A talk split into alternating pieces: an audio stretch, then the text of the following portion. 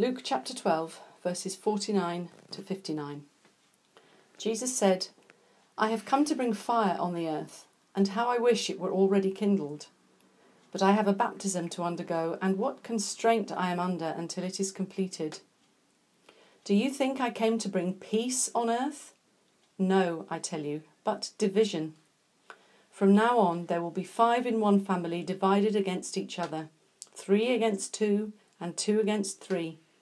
They will be divided, father against son, and son against father, mother against daughter, and daughter against mother, mother in law against daughter in law, and daughter in law against mother in law. He said to the crowd, When you see a cloud rising in the west, immediately you say, It's going to rain, and it does. And when the south wind blows, you say, It's going to be hot, and it is. Hypocrites! You know how to interpret the appearance of the earth and the sky. How is it that you don't know how to interpret this present time? Why don't you judge for yourselves what is right? As you are going with your adversary to the magistrate, try hard to be reconciled on the way, or your adversary may drag you off to the judge, and the judge turn you over to the officer, and the officer throw you into prison. I tell you, you will not get out until you have paid the last penny. Thanks, Debbie. And as we come into that passage, it's worth asking what kind of peace would you like to have? And would Jesus give you that peace? Or, or will he take it away? Sounds like he takes peace away. If uh, you read verse 51, where it says, uh, Do you think I came to bring peace on earth? No, I tell you, but division. Well, uh, one of the challenges of going through the Bible bit by bit is that the preacher can't just tell you about the nice bits. He's got to tell you whatever the Bible throws up that day, and today you can sit back and watch me squirm. This is difficult, it's tricky. Except I won't squirm much because I think the whole Bible is good news, including this bit.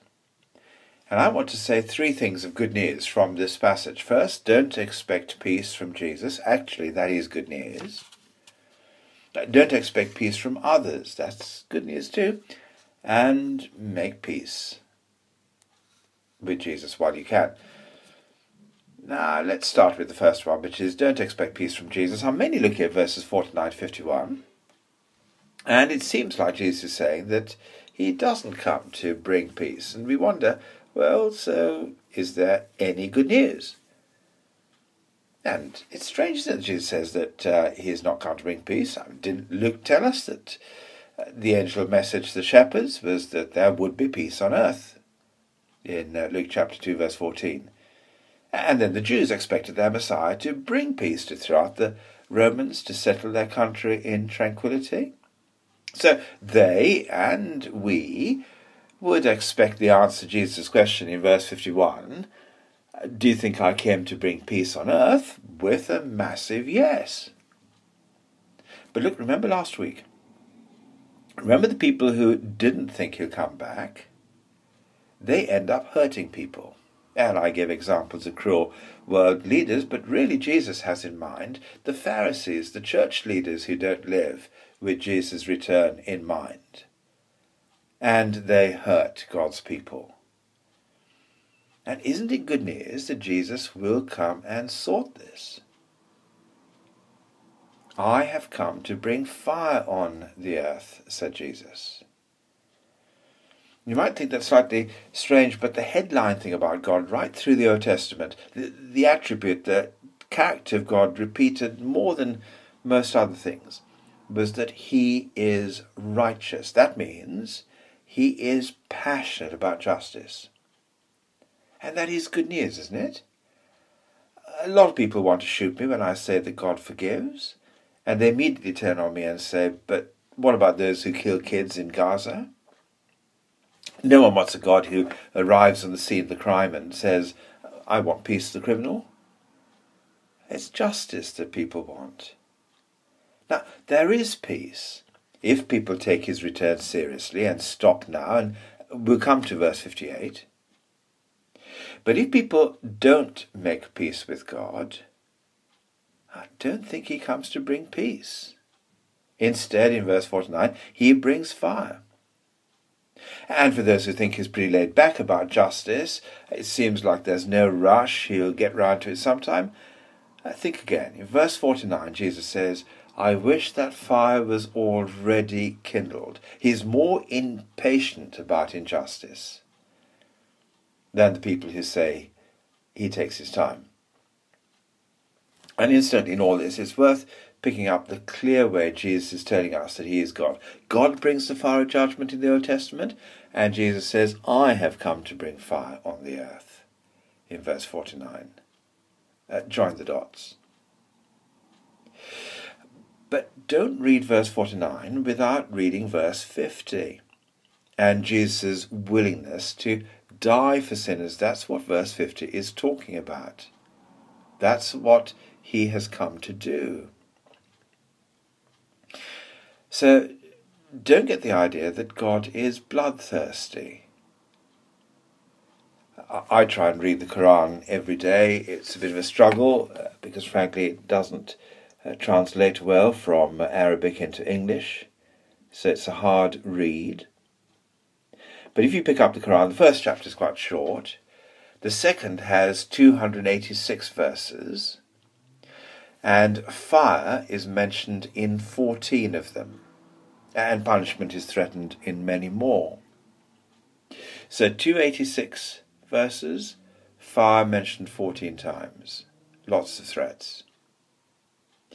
Well, there are 1,151 verses in Luke. It, it, was too hot to sleep one night. Uh, and fire appears just nine times. Okay, got the ratio? 286, 14, 1151, 9. And some of that is nothing to do with judgment. If you look at chapter 12, verse 28, it's about just uh, grass burning in a field. Um, later in Luke, uh, fire is mentioned in the context of people just standing around it for warmth. So even in the nine, you are not talking judgment in every case. So 1151, and you're far more likely to hear about God's love than you are about his fire. But he will bring fire in verse 49. But verse 50 explains what Jesus will do before he brings fire. He'll first die himself to save people from it. The baptism he refers to in verse 50 is his death, when he'll go under God's judgment himself. So baptism goes under. In order to save those people who should go under God's judgment. But he dies instead of them in their place. So it is so important that we keep verse 49 and verse 50 together. We'll only value his death if we understand the rightness and the intensity of the fire that really should be our fate. And Jesus was very, very distressed. It says in our version that uh, he was uh, feeling constraint. It's just the word for distress. Jesus was distressed to take that uh, fire on himself, but it means because of his distress, we will never need to be distressed. And so, therefore, it's good news that he'll bring fire uh, for uh, those who uh, deny uh, that he will and act as if he won't. But he equally can put out fire for those who recognize we deserve it and would love his safety instead. So don't expect uh, peace from Jesus uh, because uh, justice uh, is a great part of God's character, which is very good news. Secondly, don't expect peace from others. I'm looking now mainly at verses 51 53. Uh, people can have peace with God. Uh, we've just seen that, but that guarantees you won't be treated peacefully by others. People will be distant from you, and that hits the closest relationships in the family in verse 52. Discipline always brings Uh, discipleship always brings division.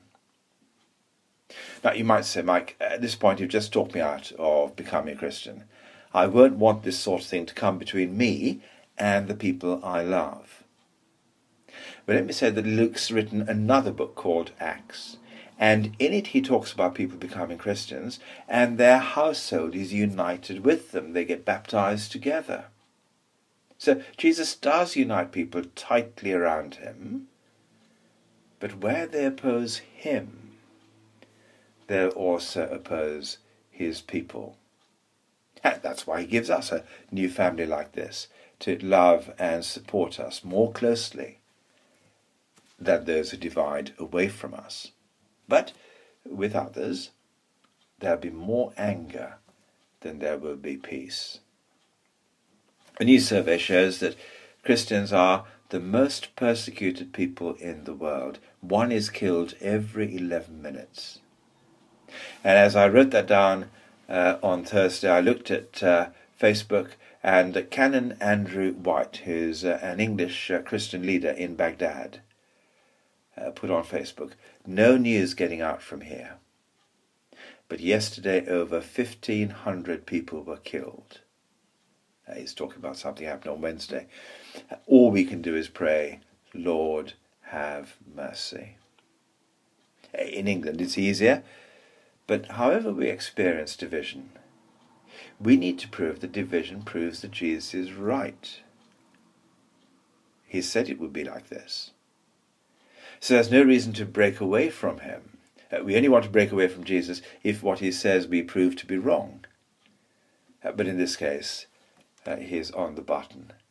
And so when div- divisions come, uh, we know that we are right to follow him and uh, to not expect peace from others when we have peace with him. And then thirdly, make peace while you can. I'm now looking verses 54 to 59. And again, Jesus picks things that everyone does. Uh, check the weather. Interestingly, the news, whenever we see a news program, it's all about things that have happened in the past. But strange, it always ends with the next day's weather forecast. The news always ends with the future. It's like where we can't control all that turmoil and um, uh, uh, chaos that we've just been through in the past, but at least we can tell you tomorrow will be bright and sunny. But every time we do that, we show how superficial and selective we are. And our preoccupation with the weather reveals that. It's selective because we pick out the implications of the weather and we miss out the more certain warnings that Jesus gives when he was here in verse 56. How is it you don't know how to interpret this present time? How is it that we act as if the arrival of Jesus at that time didn't happen and that we're clueless about what is going to happen in the future? So we're very selective. We, we look at uh, tomorrow's forecast, we don't see uh, the bigger picture uh, that Jesus came to bring. And we're very superficial, aren't we? Look, we'll live even if we get the weather wrong. We might be too hot or too cold or too wet. But remember Michael Fish when he got that uh, amazing forecast wrong? I think he said it was going to be a calm night. It was a hurricane instead. Well, he did get it right. And what happened? We lost uh, more trees and a few tires off the roof, perhaps. But uh, nothing that compares with the catastrophes that we'd really be uh, uh, distressed about. Yes, uh, one or two people might have died with a, tree crashing on their car, but in the scale of things, when you compare uh, the silent uh, tragedy of Wednesday and 1,500 people dying. It was nowhere near that scale. And uh, being preoccupied with the weather is just to be selective and superficial. And that's what hypocrites do. They get preoccupied by superficial and selective things. That's why Jesus used the word to describe them. No, much worse than the weather is when things go wrong in a relationship in verse 58. If that carries on, that's much more serious. That can lead to a real change of address, possibly a prison in verse 58. You see, real justice is comprehensive. You serve the full sentence in verse 59 when relationships break down. And that's just Jesus' way of speaking about a broken relationship with God. That's what we have. And that ought to be the last thing we want to continue. Uh, Jesus is pointing out to the fact that there's still time. Life is a walk to the courtroom in verse 58. We haven't got there yet. There's time to uh, make peace before we step into God's heavenly court. So say sorry now. Don't let pride keep you walking on in silence. That's the point that Jesus makes. So, what's the take home uh, for us tonight? First, if you're new, well, following on from what we've just been speaking about, uh, it's just silly, isn't it, to walk on in proud silence uh, when we've got the opportunity to uh, settle out of court, to say sorry, and to be reconciled to God. And three reasons why we should do that and take it seriously and urgently. First, there is fire. Second, there is forgiveness. Thirdly, there is future. So fix it today. And let's pray together afterwards, if that's what you'd like, it, like to do. Second, if you're churchy, well, it, it's easy to try and duck the division that Jesus brings. And one of the ways I do that is to talk to people about our church, but I don't mention him. So I say nice things about our church, and I don't actually underline my huge debt of gratitude to him. And I think it helps me from this passage to remember the huge distress that he felt about this baptism to free me from fire to forgiveness. And if I simply meditate and think through and live in that awareness of his deep feelings of love for me, uh, that he would go through that distress. If I understand his feelings for me, it'll free me up to speak about my feelings for him, uh, rather than just my membership of the church. And thirdly, if we want to be disciples, uh, we need to go back to our opening question, don't we? What peace do we want? Now, I'd give anything for relational peace. Being Christian creates awkwardness in my family. And tonight, God's word to me is that that distance I feel is part of the package. And I realize, think it through, that Jesus brings division in verse 51 not just that I will feel a gap from those who are closest to me, but they will then feel a gap as well. And as they feel that gap because of our trust in Jesus, and they feel that gap with us, that's just a way of helping them to feel that there is that gap also with Him. And who knows, that discomfort may lead them in some way to think uh, a, a bit more and to seek reconciliation with him on their way to his court before they get there. So let's put up with the discomfort that we have. If it's a mirror to them of the distance there is with God, because who knows, in his great goodness to them, he might bring about that outcome. But let me stop there and ask uh, if anyone's got questions or comments to make. Let's uh, think those things through just a bit more in a question and answer session.